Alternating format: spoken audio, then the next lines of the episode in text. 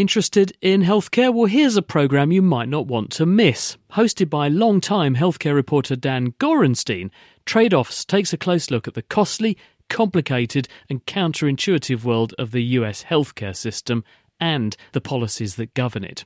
Trade Offs digs into the weeds with experts who understand the data driving the policy trends while telling compelling stories of those impacted by those policies. In the words of the trade offs team, there are no easy solutions for a troubled healthcare system, just trade offs.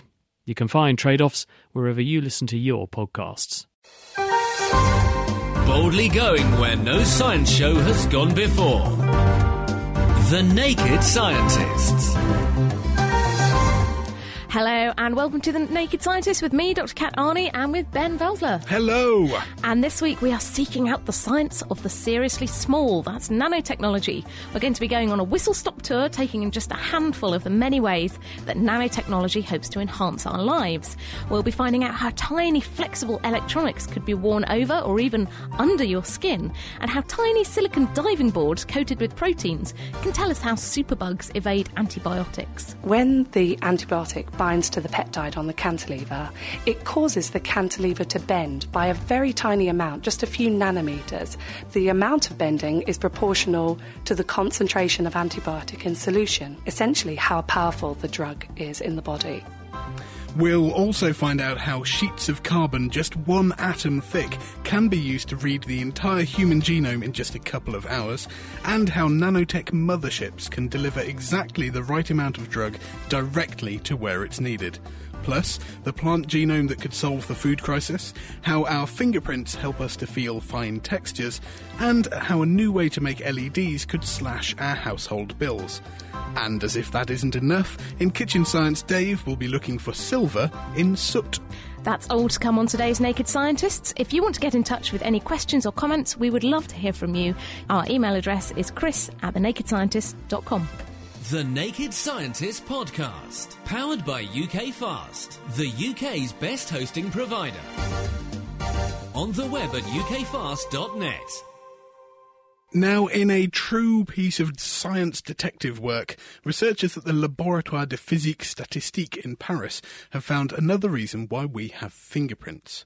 It's been known for a while that the distinctive ridges on the pads of our fingers help us to grip things, but now Julien Scheibert and colleagues have shown that fingerprints also help us to feel fine textures and tiny, tiny objects less than 200 nanometers across through vibrations.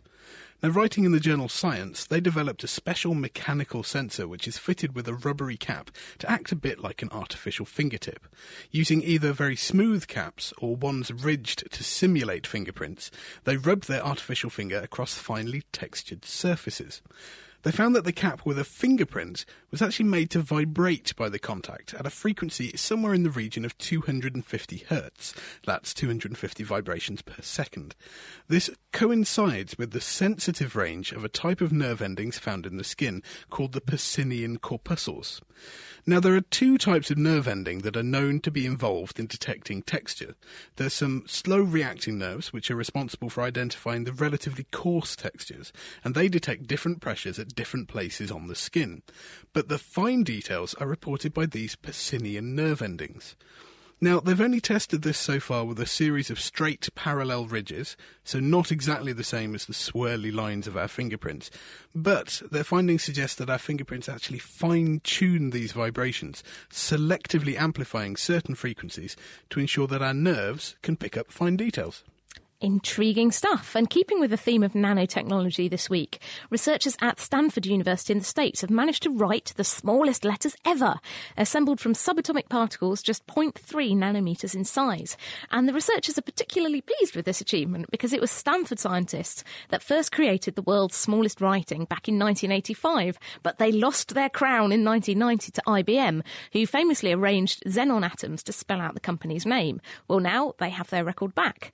But how how did they do it?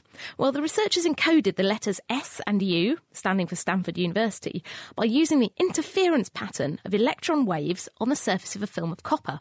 Now, the technique actually projects a tiny little hologram of the letters, which can only be seen using a very powerful microscope. And writing about their work in the journal Nature Nanotechnology, the Stanford team's letters are more than four times smaller than those IBM initials, and they were created using a scanning tunneling microscope, which is used to push individual atoms around. And what the scientists did was they used it to put individual molecules of carbon monoxide into a special pattern on a film of copper that's about the size of a fingernail. Now, electrons are constantly whizzing around on the copper because it's metal. That's what electrons like to do in metals. And because electrons can act as waves, as well as what we know they're traditionally viewed as particles, but the electron waves get shaped by the carbon monoxide, pretty much like if you imagine a pond with stones sticking up in it and you make a ripple, those ripples will be, will be disturbed by the stone stones in the pond. And so you get interference patterns with these electron waves, and this depends on the position of the carbon monoxide molecules on the surface of the copper. So eventually they create a consistent pattern that can basically be read like a hologram.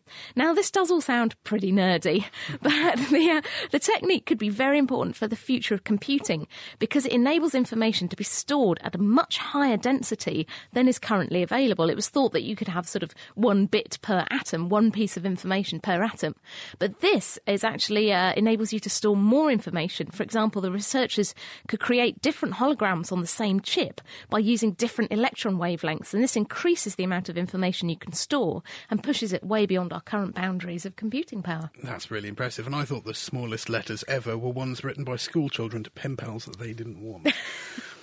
Anyway, another bit of research this week is showing that reed warblers have found that mob rule can avoid being cuckolded by cuckoos. Now, cuckoos live a very parasitic lifestyle. They lay their eggs in the nests of other birds, letting those other birds spend their time and resources bringing up their young. From an evolutionary perspective, it's a very good trick if you can get away with it. But if you're the victim, then you're wasting your own resources on somebody else's DNA.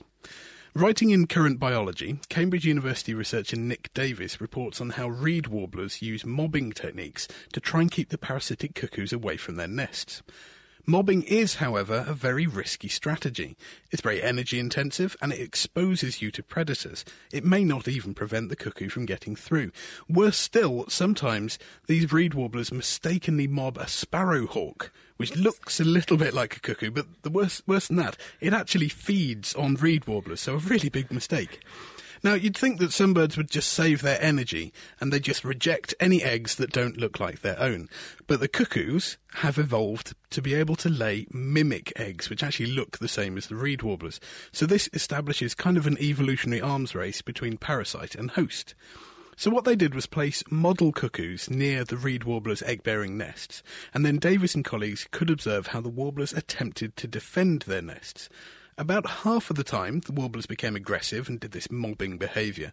And in the high risk areas, this mobbing behaviour made them far less likely to be subject to a cuckoo visit than their more peaceful neighbours. But significantly, in areas where the warblers were at lower risk, so there were fewer cuckoos around, they were actually far less likely to show the mobbing behaviour. In fact, in those areas, mobbing was actually likely to attract cuckoos in rather than scare them away. Reed warblers were also shown to reserve this mobbing behaviour only for cuckoos, so not for any other predator, not for any other pest, showing that they adapt their nest defence strategy according to their conditions, which is actually very much like our own human military intriguing stuff from the world of cuckoos. And, uh, and now another sort of natural world story, which is related to climate change, which is having a very big impact on food supplies. Now, for example, if climate changes in a major crop growing region, it may not be possible to grow the crops that grow there normally anymore. So scientists are investigating whether people who live in very dry regions that are only getting drier can grow alternatives to wheat and other food crops. Now, one such alternative is a plant called sorghum, and this is a type of grass that originally came from Africa America and it grows really well under hot and dry conditions. So farmers in warm parts of the Americas, Asia and Europe are growing sorghum for food, animal fodder, as well as using it in biofuels. And you can also burn the stuff to provide energy. Now, this sounds like an all-round wonder plant. Uh, brilliant stuff. And in order to uncover the secrets to its versatility and hardiness, researchers who are in Munich have analysed the whole sorghum genome. And this is the first time that the genome of a plant of African origin has actually been sequenced. So lots of useful information there.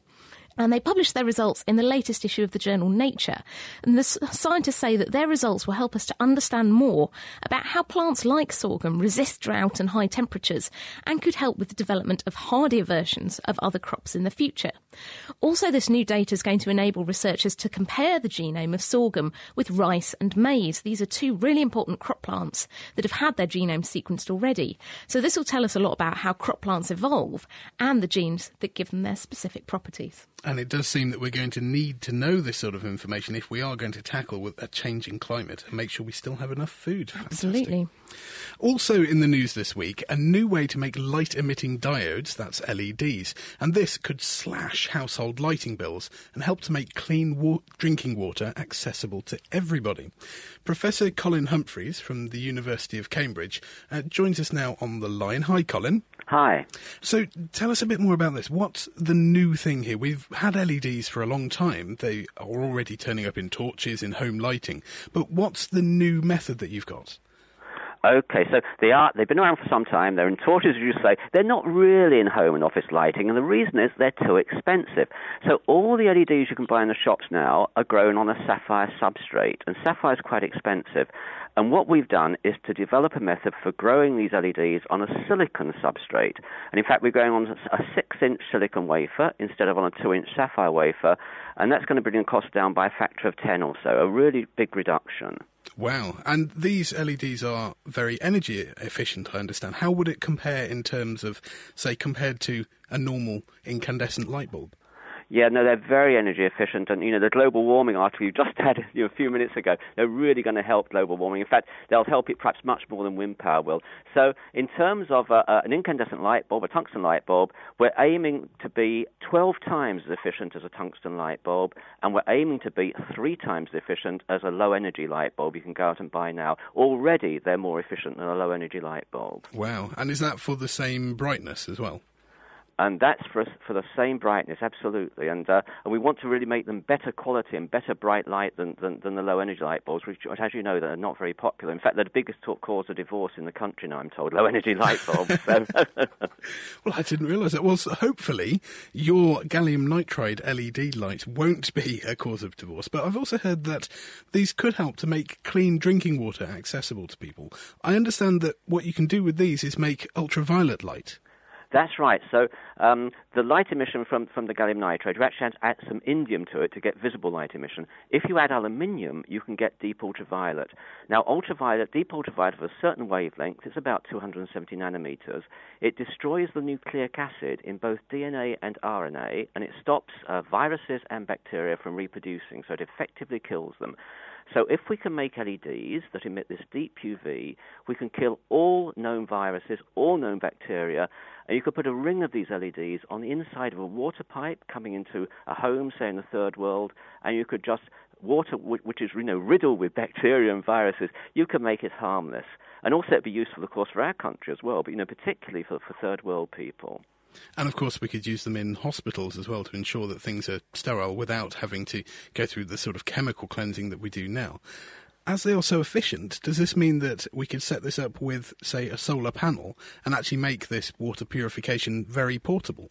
Absolutely. So that, that's absolutely right. So these are very efficient. They'll run off 4 volts, which is ideal for a solar panel. So you can have a solar panel, a battery connected as well, if you like, and then have these connected to that. And you have, them, you have these for lighting in the developing world, but also for water purification in the developing world. Well, these sound really fantastic, actually. But what's different about gallium nitride that enables us to make this seemingly wider range of frequencies? If we can make UV that we couldn't before, why is gallium nitride so special? Well, gallium nitride is called a wide bandgap semiconductor, And if, uh, before it came along, the only light emission we could get from semiconductors was in, in the infrared and in the red, and rather weakly in the green and the yellow.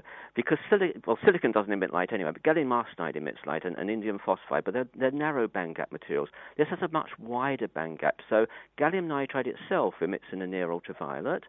And then there's another material called indium nitride, which emits in the infrared. If you mix those two materials together, you can get any energy you want from the near infrared going right through the visible spectrum to the near ultraviolet. If you add some aluminium to it, you can go really into deep ultraviolet. So this is a new material system. It's man-made.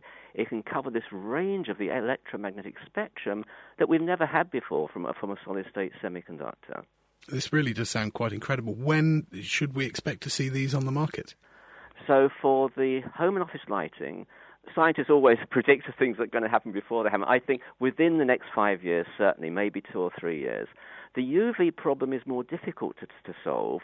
We've already got the right uh, wavelength to be emitted, but the intensity at the moment is too low. So we've got to push up that intensity. I think realistically that may be five to ten years, but I really believe it's going to happen then. Well, clearly, getting fresh, clean, drinkable water to everybody in the world is still a challenge, and I suspect, unfortunately, it will still be a challenge in those five to ten years. So, good luck. I hope that we get them to the market as soon as possible, not least because I'd like to see my own electricity bills slashed a bit. But thank you ever so much for joining us. That was Professor Colin Humphreys explaining how a new way of making gallium nitride LEDs could see dramatic cuts in home electricity bills, as well as providing cheap, clean water wherever it's needed. Keeping you abreast of the world's best science. The Naked Scientists. You are listening to The Naked Scientists with Ben Valsler and Kat Arney. And there is also another way to listen to The Naked Scientists. You can go online and chat about the science in the show with like minded folks at the same time. And that is in the virtual world of Second Life. Yes, we are live at 10am Second Life time every Sunday. If you want to join us, sign up for Second Life, visit the Scilands, and then search for the Naked Scientists. You can drop by our palatial mansion, you can relax on one of our sun lounges, and listen to the show. And speaking of ways to discuss science, you also probably know about the nakedscientists.com slash forum. That's where we have this thriving community of all sorts of people, professionals and lay people, talking science every day. We would like to say a very big hello to Eth, better known as Dr. Beaver on the forum. He's been a fantastic contributor and he's always appreciated, and we're all thinking of him. Now, we are all suffering from the credit crunch and global financial collapse, but Ben and Dave may have an experiment to solve our problems. Hello, welcome to this week's Kitchen Science, where Dave assures me that we're going to make silver out of soot. Now, Dave, this sounds fantastic. I've heard the saying that where there's muck, there's brass, but where there's soot, there's silver. I'm afraid we're not actually going to be making silver, so all of our financial woes aren't going to be over, Ben. Oh, well, I'm sure it's a fantastic effect knowing your sorts of kitchen science. So, what do we have to do? All you need for this is a candle, something which won't catch fire, which is opaque, something like a spoon, or we're going to use a mug and a bowl of water. Okay, so very simple stuff. Uh, we are using a candle. Is this safe to do at home? Well, if you think a candle's safe, it's perfectly safe to do at home, yes. Right, so all the usual precautions that you'd have if you were handling even a small flame, but it should be safe for people to try out at home. So, what do they actually need to do? Well, the first thing to do is to light the candle. Okay. Okay, with our single candle burning brightly, what do we need to do next? Now you want to take your object, we're using a mug, and basically put it near the top of the flame but slightly below it and move it round. You should find that the object goes black. Be careful, once you take it out of the flame, it could get quite hot though. So we need to put it in the yellow part of the flame. Yeah, that's right. Not right at the bottom and not above the top. Okay, so we need to be careful that we're not going to do it with anything that will melt or conduct the heat or catch fire. So a ceramic cup seems perfect for this, really. And we're just going to hold it just in the yellow bit of the flame so that we build up a layer of soot upon the cup. Now, it blackens very quickly, actually, and I can see how this would get quite hot. But very quickly it gets this layer of black soot all over it. Dave, what is actually going on there? Most candles these days are made out of hydrocarbon, some kind of wax. So that's got carbon in it and hydrogen in it. Um, when you heat it up and start it burning, the first thing which burns is the hydrogen reacts with oxygen to form water. And you've still got some carbon in that flame. Now, if you leave it and it's still hot and it reaches some more oxygen, that carbon's going to react with the oxygen and form carbon dioxide. But if you put something cold like a mug in the way, then that carbon's going to condense and solidify onto the mug, forming this black sooty layer. Okay, well, we now have a good patch of blackness on our mug. Hopefully, it will clean up and I'll be able to make tea with it again soon. But is this enough, or do we need to try and coat the whole thing? Well, I'm going to spend the next five or six minutes covering this mug, well, a good, good half of it in a good layer of black soot. And then what I want you to do is take the mug and put it under water and look at the sooty bit. So, if you want to try this out at home, you'll need to take something that won't burn and won't melt and hold it in the yellow part of a candle flame until you get a good size area of black soot collected all over it. And then put the whole thing under water and see what you can see on the sooty part. We will be back later on in the show to let you know what's happened to our mug. So they're not exactly solving our financial problems, but at least it is an experiment you can try next time you're using candles to save on the electricity bills. What do you think will happen to their sooty cup when it's put underwater? If you think you know, then get in touch. Our email address is chris at thenakedscientist.com. You are listening to The Naked Scientists, and this week we're looking at the many ways that nanotechnology promises to enrich our lives. Still to come, we'll find out how tiny silicon diving boards can tell us how bacteria interact with antibiotics and why porous nanospheres may help get to exactly the right amount of drugs to exactly the right place. But first, we're joined by Stephanie Lacour from the Cambridge Nanoscience Centre, where she's working on making flexible electronics that could be worn over your skin or maybe even under your skin. Hello, Stephanie. Hello. Thanks for coming on the show. So, tell us about your aim. What's what's the issue that you're trying to address with your work? So what we're trying to do is to interface electronic component with the human body, and one of the challenges is that um, conventional electronics is typically made on very hard and flat surfaces. And if you look at our own body, we are a 3D object that is moving all around. So the challenge is not only electronic, but electrical, but also mechanical, because we need to find ways to make electronics that can conform the body and therefore use material that are no longer hard and brittle, but materials that can be elastic, just similar to our own skin, for example. So, kind of bionic man type thing. Yeah, think about a six million dollar man, basically. what are the sort of challenges? Um, what do you need to make electronics do to make them like skin? Well, there are two challenges. The first one is to find ways to put electro- active electronic component onto substrate that are very soft.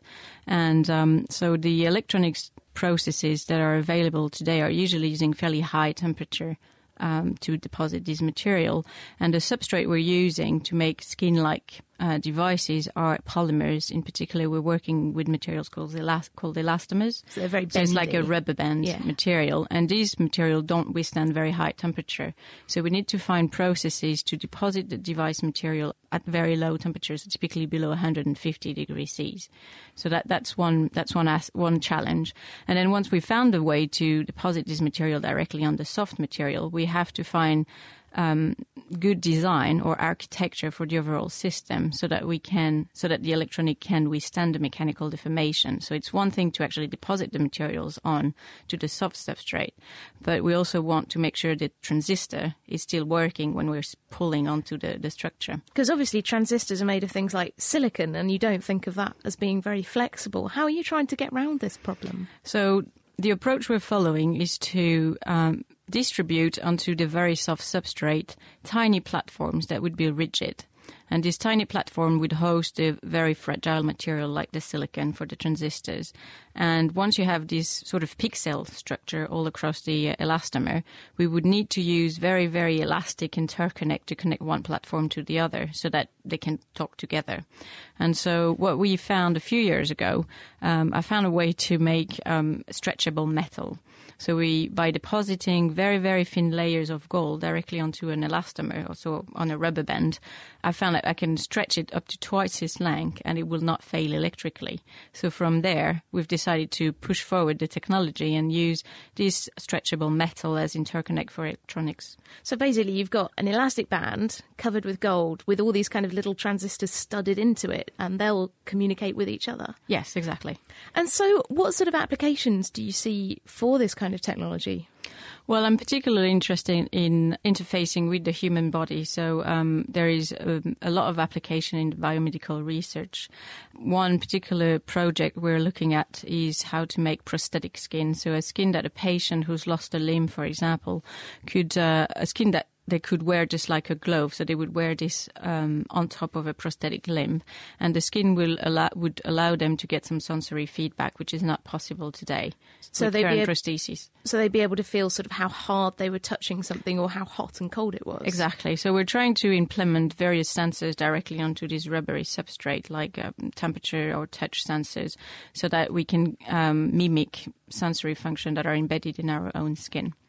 And how, how are things going at the moment? What sort of stage are we at with this uh, We're very, at a very infancy stage. So at the moment, we're really evaluating the technology to make these. Uh, we we know how to make stretchable metal, so we're investigating how we can implement these to make um, strain and touch sensors. So this is pretty much where we are in the sensing at the moment. We're also evaluating how to make the transistors directly onto these rubbery substrate with the platforms. So we're just starting. So. Um, and presumably, a big issue is trying to make all this electronics talk to the human brain, which is, well, it is nerves and electrical impulses. Right. That must be a big challenge. So this is the, the sort of the second aspect of the project. So we, in, in my group, we're looking at ways to make this prosthetic skin, but there's also application where, where we're looking at way to use these very soft uh, electronic devices to interface directly with the nervous system. And so, because the again, the human body and in particular the nervous system is made of extremely compliant material, we cannot use a silicon chip to interface directly a nerve uh, for a long time. So what we're what we're doing is to use this polymeric and elastomeric substrate with embedded electrodes in it to connect directly with a with a peripheral nerve, so a nerve that is into in the limb, not in the spinal cord or the brain, but really in the limb, and see how the nerve how we can pick up the um, electrical signal from the from the neurons.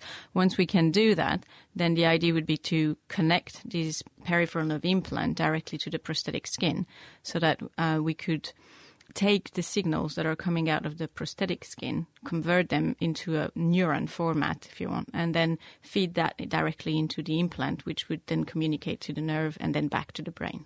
It sounds like really exciting stuff. Presumably, you have a, a very multidisciplinary team, so you have to bring a lot of different people together. What, what sort of range of scientists are working on this kind of technology? So, I'm an electrical engineer by training, uh, but in the team we have people who are material scientists, um, uh, biophysicists, uh, neurosurgeon, and so, the, the, in particular, for the, the project onto um, the peripheral nerve implant, I'm working with lots of people here in Cambridge and in a couple of other universities in the UK, where um, so it's extremely important to have a collaboration between engineers and the medical field.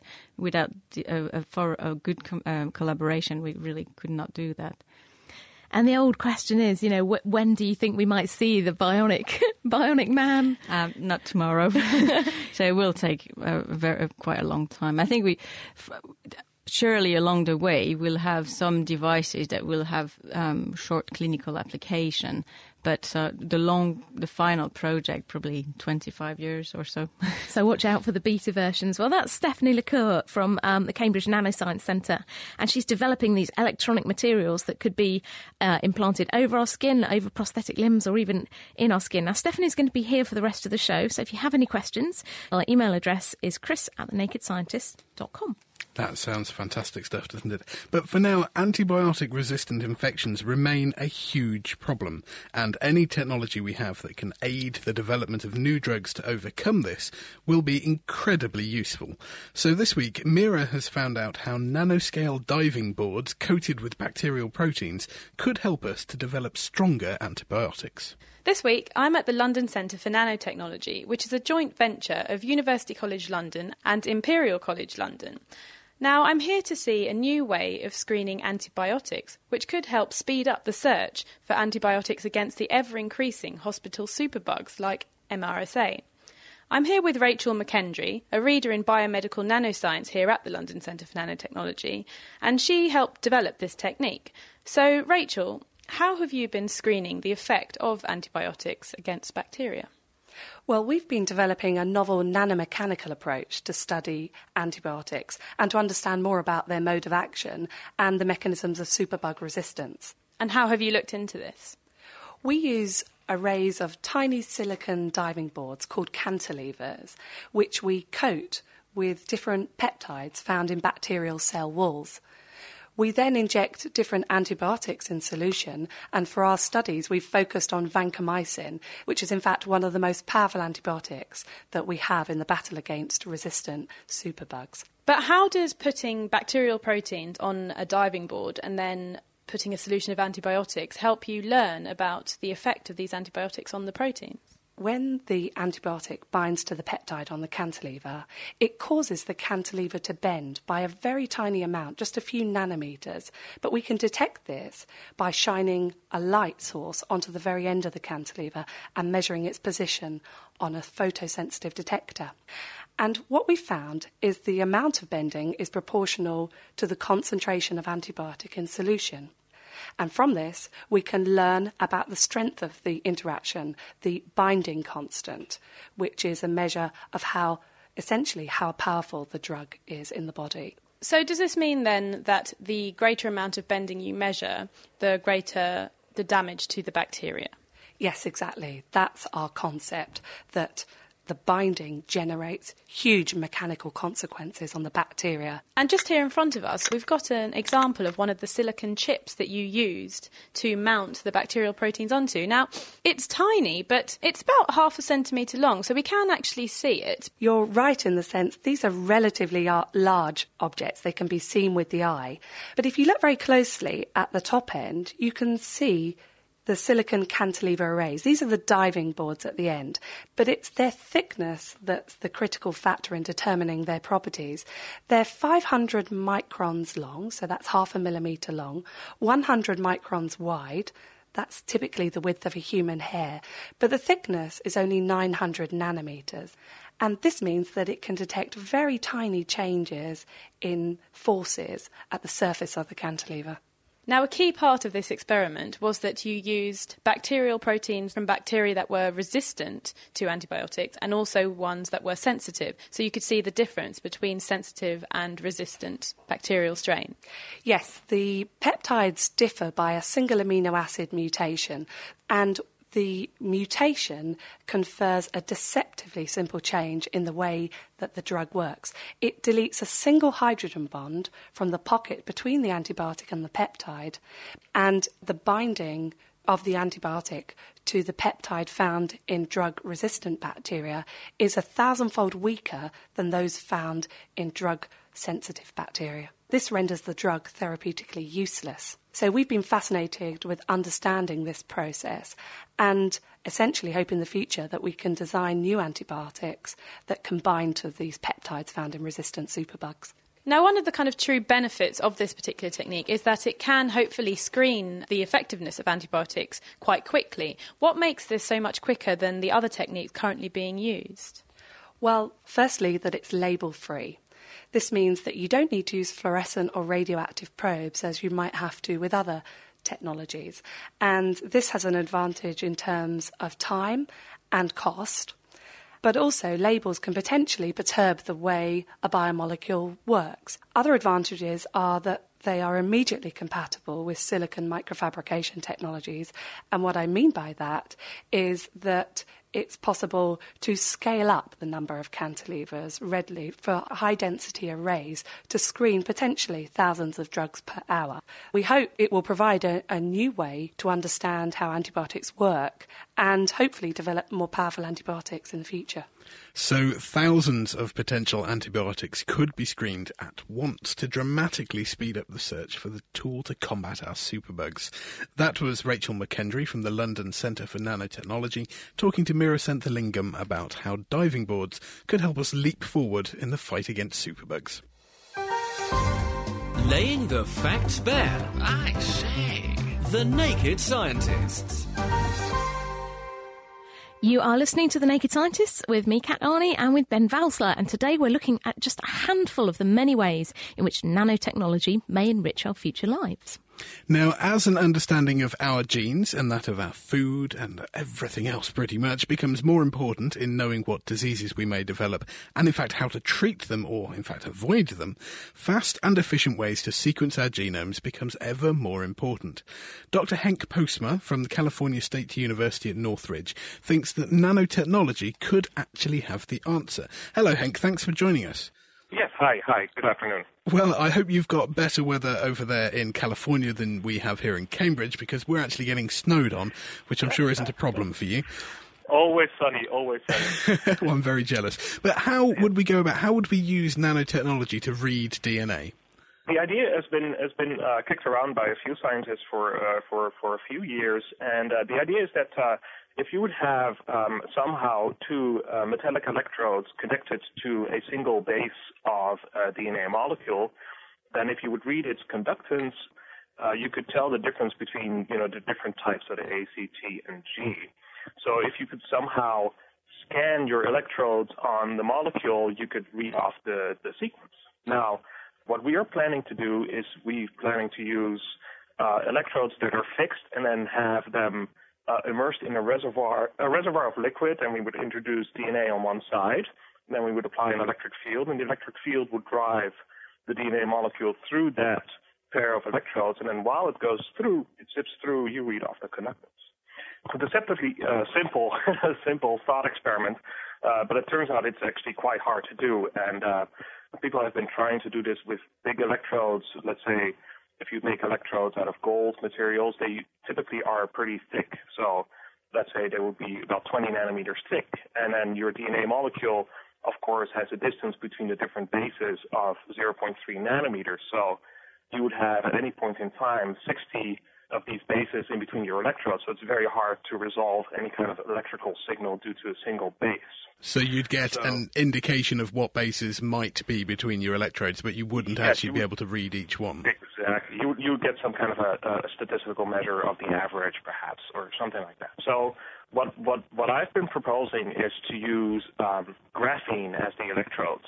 And graphene is uh, is a new material that was discovered by uh, uh, Andre Geim in uh, Manchester, in your country, um, about uh, five years ago. And it's a it's a, layer, a single layer of carbon, and it is uh, extremely robust. It is very good uh, electrical conductor, and um, because it's a single atom thick material, if you would make electrodes out of those, um, you would be able to resolve the single bases inside the DNA molecule. That's the that's the basic idea of what I've been working on. Well, it sounds, as you said, a, deceptively simple idea. Um, but you also imply that it's just an idea at the moment. Do you think? What, what, do you think the challenges will be until you can actually make this happen? Well, um, a, a, few of the things have been solved already by uh, by you know uh, several people in the world. Like one of the things that you need to do is you need to be able to make a membrane that can uh, be immersed in a liquid and survive you know the typical uh, capillary action that is uh, associated with having something as thin as that in the liquid. And um, people have solved that. Uh, they've made thin membranes. One of the other things that you need to do is you need to be able to make a tiny gap. And we've identified a few potential technologies that allow us to make a, a, a thin gap. But I think that's the first thing that we're actually working on right now, but that's the first thing that we need to be able to do. So this would need to be a gap that's exactly the right size to let through DNA one base exactly. at a time. Exactly. So it has to it has to line up very nicely uh, because um, you know if you would even make your gap about one nanometer thicker, uh, uh, wider than it is. Um, in the ideal case, your current drops by several orders of magnitude, so it would be very hard to detect any kind of signal. That would be the first challenge, I would say. Okay, and so what are the advantages of doing this? How quickly could you actually sequence, for example, the human genome? We know there are 24,000 ish genes that actually work on a load of stuff that may or may not be junk. How long do you think it would take? well, that's, actually, the junk DNA is a very interesting issue. I, um, we we're proposing to uh, to just sequence the whole thing, um, you know, regardless of whether we, we consider something junk or not, because I think that that is an open question whether junk DNA actually has some kind of a function.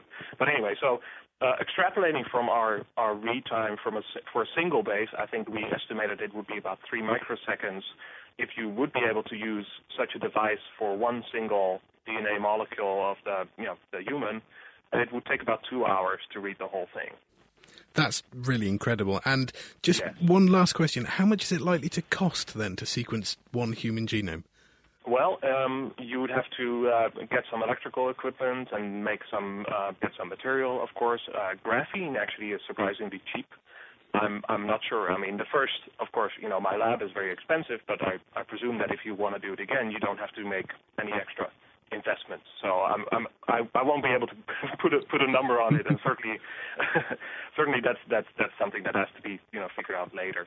But um, because it's a you know it's a single device and there's no extra preparation that is needed for the DNA material, you can just put it in the liquid and then you're you, you'll be done with it. You don't need to do any you know PCR amplification or you know uh, radio uh, labeling or you know fluorescent readout or any gel electrophoresis. All those all those techniques are not required. It's it's a a, a, very basic experiment, actually. Fantastic. Well, thank you ever so much for joining us. That's uh, Dr. You're Henk Postma from the California State University at Northridge, explaining how sheets of graphene could be used for rapid DNA sequencing, making it even more likely that everyone will soon have access to their own genetic profile. God, I dread to think what's in mine.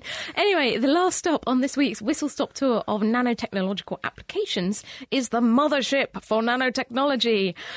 this is brilliant uh, a way that nanoparticles can deliver just the right amount of drug directly to where it's needed. Yes, that's very true. I caught up with Professor Michael Sailor from the University of California at San Diego, another person enjoying the sun while we're in the snow, to find out how you can convince such tiny particles to be your drug deliverers. So, to get a material to deliver a drug, one of the themes that we've been developing is so called mothership for nanotechnology. So, we build a nanostructure that's fairly large. It's still a nanostructure, but it's large enough to hold a smaller component inside it. So we'll make these porous uh, silicon-based nanostructures that can contain a drug. So one of the really favorite projects right now, really exciting one that I have going on, is working with a guy named Bill Freeman, who's the director of the Jacobs Retina Center here at UC San Diego. And he sees patients every day with a disease called macular degeneration, and that's a disease of the eye typically age related, kind of one of the main causes of blindness in older folks. And there are no drugs available that you can give to a patient as a pill and have it get through the stomach and make it into the eye. And so they unfortunately have to take their patients in and stick a needle in their eye and inject the drug. The problem with that is that there's a chance of infection. And once you put the drug in the eye, it typically these kinds of drugs will only last for a month or two before they're all gone and then the patient has to come back in and be injected again. Bill approached me with this problem, and he said, you know, the only way we can keep the drug in the patient's eye for a therapeutically useful time is to massively overdose them. We have to inject a lot of drug in the eye. Uh, if we put a high dose in, the patient's very susceptible to problems. There's a probability of strokes and other complications that come from having too high of a concentration of drug. And so he knew we were working on these little nanoparticles that had pores in them. And he said, Can you put the drug inside those structures, lock it up in there, keep it away from the body, sequester it until it's needed, and then have it leach out slowly so that the level concentration of drug in the body is much lower, still above the therapeutic level, so it's treating the disease, but not so high that it does any damage.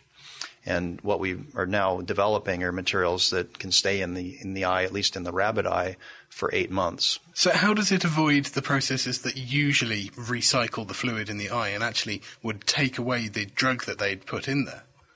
If you had a material that you're putting into the eye and it stayed there even after it was being its effective time was done, after it's already delivered its drug, then eventually too much builds up and you're going to start occluding the vision.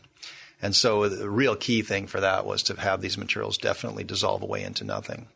But it has to dissolve away slow enough that the drug locked inside is delivered in a fairly smooth and, and slow uh, fashion. So this should mean that people suffering from AMD would perhaps have one nanoparticle administered every six months rather than an injection of an excess of drug every month. Well, we still have to put a lot of drug in the eye, and so it really wouldn't be one nanoparticle. We would be injecting large quantities of nanoparticles, but roughly the same volume that the doctor now injects into a patient. Uh, the key thing is just that when that drug goes into that 100 microliter injection that's going into the eye, it's not all instantly available. Some of it is locked away and it's releasing over a much slower time period. And when do you expect that people will be queuing up for their clinics to have their nanoparticle eyeball injections? That's a really tough question. You know, we would like to get into the clinic within a year. We're at the stage right now where we're doing experiments with rabbits. And as you know, with any or any material really, but nanomaterials in particular, we want to be very, very careful that we're not doing more harm than good. So the problems that may come up, infections, longer term issues, do the materials really degrade away to nothing? Are they getting eliminated completely? There's a lot of work that still needs to be done. But you know, one of the real challenges here with a nanomaterial is even if you think it's harmless, and I'm sitting here saying, well, these are made out of silicon dioxide or iron oxide, and that's a material the body can accept and degrade smoothly. There are great examples of nanomaterials that are made of things that are completely harmless that are really nasty. Uh, for instance, carbon nanotubes, they do not degrade in the body at all. And so, unless your body can eliminate them somehow, if it gets stuck somewhere, it's there forever. If you look at asbestos, the chemical composition of it is quite harmless. It's aluminum, silicon, and oxygen, and some iron typically. So, kind of the same sort of constituents that we're talking about here.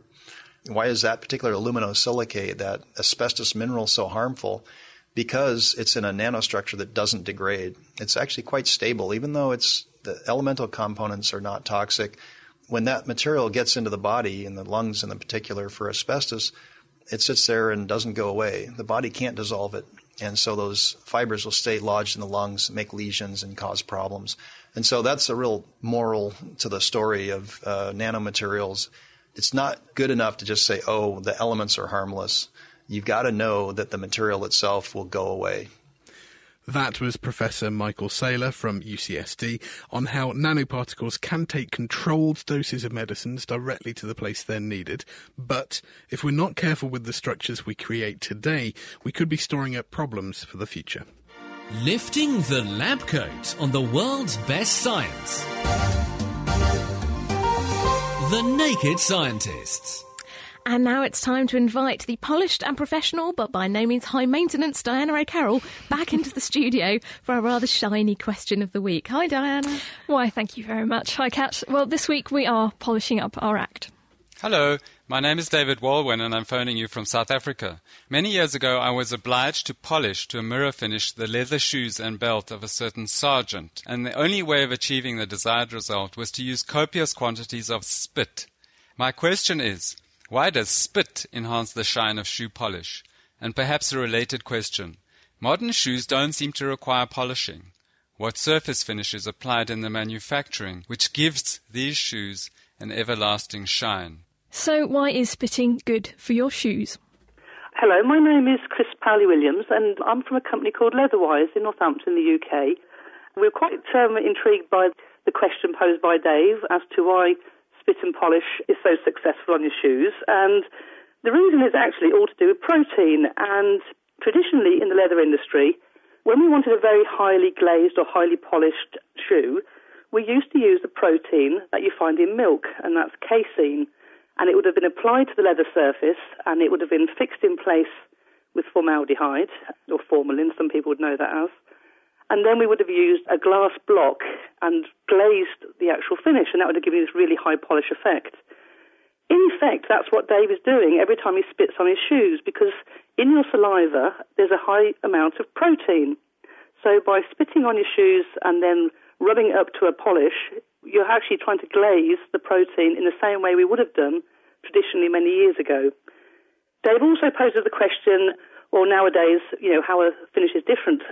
We tend not to use the protein finishes. They're very brittle. We're not allowed to use formaldehyde in the same way that we used to use it. And so we tend to use a lot of polymer finishes now and nitrocellulose, polyurethane, things like that. And so we can achieve the same levels of gloss, but in quite a different way. One interesting fact we came across ourselves was that actually it's best to clean your shoes when you're happy. The reason being that the protein in your spit or your saliva actually decreases if you're feeling depressed and increases when you're feeling happy. So if you want a really good gloss on your shoes, only spit on them when you're in a good mood, and that should solve all your problems. So, happy spit makes for shiny shoes. And on our forum, JNA noted that you have to spit on your mask when diving to stop it from steaming up. Could it be the same protein at work? Well, I wouldn't recommend going around spitting on other people's, show, other people's shoes even to show them how happy you are. It's a bit of a tongue twister, that one. Well, from the leather capital of Northampton to what I think is a capital idea. Hello, this is Paul from New Zealand. My question is a year or two ago, I was daydreaming of a light suit of armour which folk could put on, and it would help uncoordinated fools such as myself to do Tai Chi or ballroom dancing, either by giving me an electrical prod in the left leg or the right leg or left arm or right arm or whatever. Any comments? Wearable robots. Tell us what you think or send your questions of the week to chris at thenakedscientist.com or join the discussion on our forum. And that's at thenakedscientist.com forward slash forum. Thank you very much, Diana. We will see you again next week, I hope. Bringing the facts to bear. The Naked Scientists. You are listening to The Naked Scientists with me, Kat Arney, and with Ben Valsler. Now, it's time to get back to our kitchen science, the alchemicals experiment of trying to turn soot into silver. Let's find out what's going on. Welcome back to Kitchen Science, where we're trying to get silver, or at least something a bit like it, from soot. What we asked you to do earlier was take something that won't burn and won't melt. What we've chosen to use is a ceramic mug, because it fits all those conditions, and put it in the yellow part of a candle flame. What we've been able to do is get a good thick layer of soot on about half of the mug, so it now looks quite black. Now, Dave, the next stage is to put this under water, I understand. Yeah, that's right. I've got it here and I just put it in the sink full of water. Okay, so we're going to submerge our soot blackened cup into a sink full of normal water. I think Dave's used cold water, but then if you're going to put your hands in it, you might want to use something slightly warmer. And in it goes. That's quite amazing. The blackened bit, instead of looking black, when the mug is underwater, they look silvery and shiny. So this is what you meant about getting silver from soot. Yeah, that's right. And the other really interesting thing is if you take it out again. Okay, so we're just going to lift it back out of the water. The silver's gone straight away. Some of the soot is washed off, but the sooty part is totally dry. All the rest of the mug has a thin layer of water on it, but the sooty part is bone dry, just like it was before you put it underwater. Yeah, that's right. That's what I'd be expecting. So somehow a layer of soot not only makes this cup appear shiny and silvery, but it also actually keeps it dry. What's going on here? Well, soot, even in quite large lumps, is fairly hydrophobic. It doesn't like water. This is because um, water molecules attract other water molecules very strongly, and they don't really interact with soot very strongly, so they'll tend to st- keep themselves themselves. So soot chemically actually repels water. It doesn't like water, and the water won't stick to it. Well, it will stick to it if you try very hard. If you add some washing up liquid, or if you really violently agitate the water next to it, it will stick to it. The soot on this mug actually has another advantage. It's not smooth, it's actually very, very rough on a nanoscale. So is that because of the way that you've laid it down? Just by holding it in a flame, you wind up with a very rough surface? That's right, you get lots of lumps of it forming inside the flame, which then kind of randomly condense in a big kind of pile on the surface. And so, how does the surface being really rough, in a very small scale, a nanoscale roughness, how does that make it even less attractive to water? Well, you remember me saying earlier that water molecules attract each other very strongly. This means they have a property called surface tension. And so the surface is trying to shrink all the time. So if the water touches a couple of the peaks in this rough surface, the water surface is trying to get as small as possible and it won't touch the rest of the soot. So you get a layer of air between the soot and the water. So instead of flowing down into the valleys of the rough surface of soot, it just kind of sits suspended on the higher peaks of it, and so you get little gaps between all of these peaks. But how does that make it look silvery? Well, because the soot is incredibly hydrophobic, then you get a, actually get a layer of air trapped between the soot and the water. This means that you've got another surface of water. If you ever looked upwards at the surface of the water in a swimming pool, it looks very shiny and mirror-like. Um, this is due to a process called total internal reflection, where light will get perfectly reflected off the inside of a layer of water. So when you look at the sooty layer, you're actually seeing the inside of a layer of water which perfectly reflects light, and so it looks silvery. So the structure and the chemical nature of the soot means that we get an extra layer of water, and that bounces light back at us and looks silvery and mirror-like. And this layer of air that gets trapped there must sort of protect the soot from mixing in the water, and that's why when we pull it back out of the water, the soot is dry. Yeah, that's right. And the same principle is used in nature all over the place to make surfaces which repel water and keep themselves clean. So various orchid flowers will have a very rough, slightly waxy surface. So when water hits it, instead of sticking, it forms droplets and rolls off, taking any dirt with it. And so this is why you get those beautiful photographs of rose petals with gorgeous droplets of water on it instead of just a layer of water all over the whole thing. And it's also why it's so hard to wash a peach properly. The little hairs on it are very water repellent, so water just kind of runs off instead of properly cleaning it. Well, it may not have solved our financial woes by making real silver out of soot, but it certainly made a nice shiny mug, although I think my fingers might get quite dirty when using it. Well, that's all we have for this week's Kitchen Science. Don't forget to check out our website at thenakedscientist.com slash kitchen science, where there are loads more experiments, including other ones involving total internal reflection, such as using water as a fibre optic cable. We'll be back with more experiments next week. So it's the rough nanostructure of soot that makes it repellent to water, forming a silvery surface on the sooty mug, keeping it dry. We've got a full explanation of this along with loads of other experiments on the website.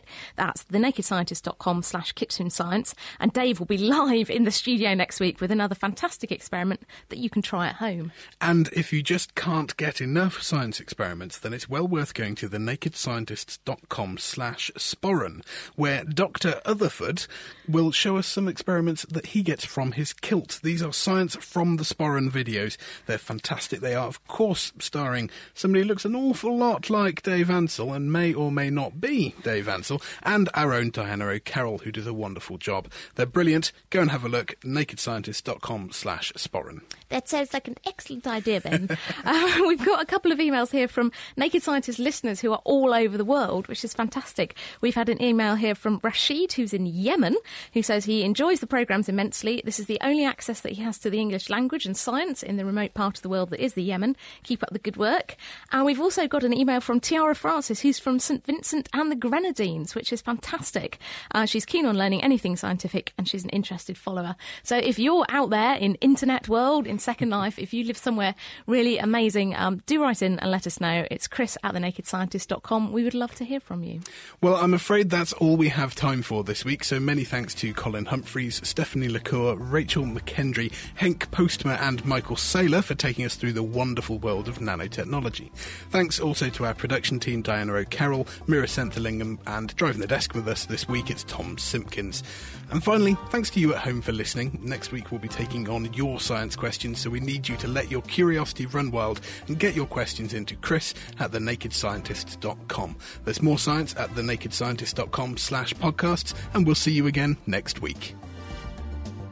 The Naked Scientist podcast comes to you from Cambridge University and is supported by the Wellcome Trust, the EPSRC, and UK Fast. For more information, look us up online at nakedscientist.com.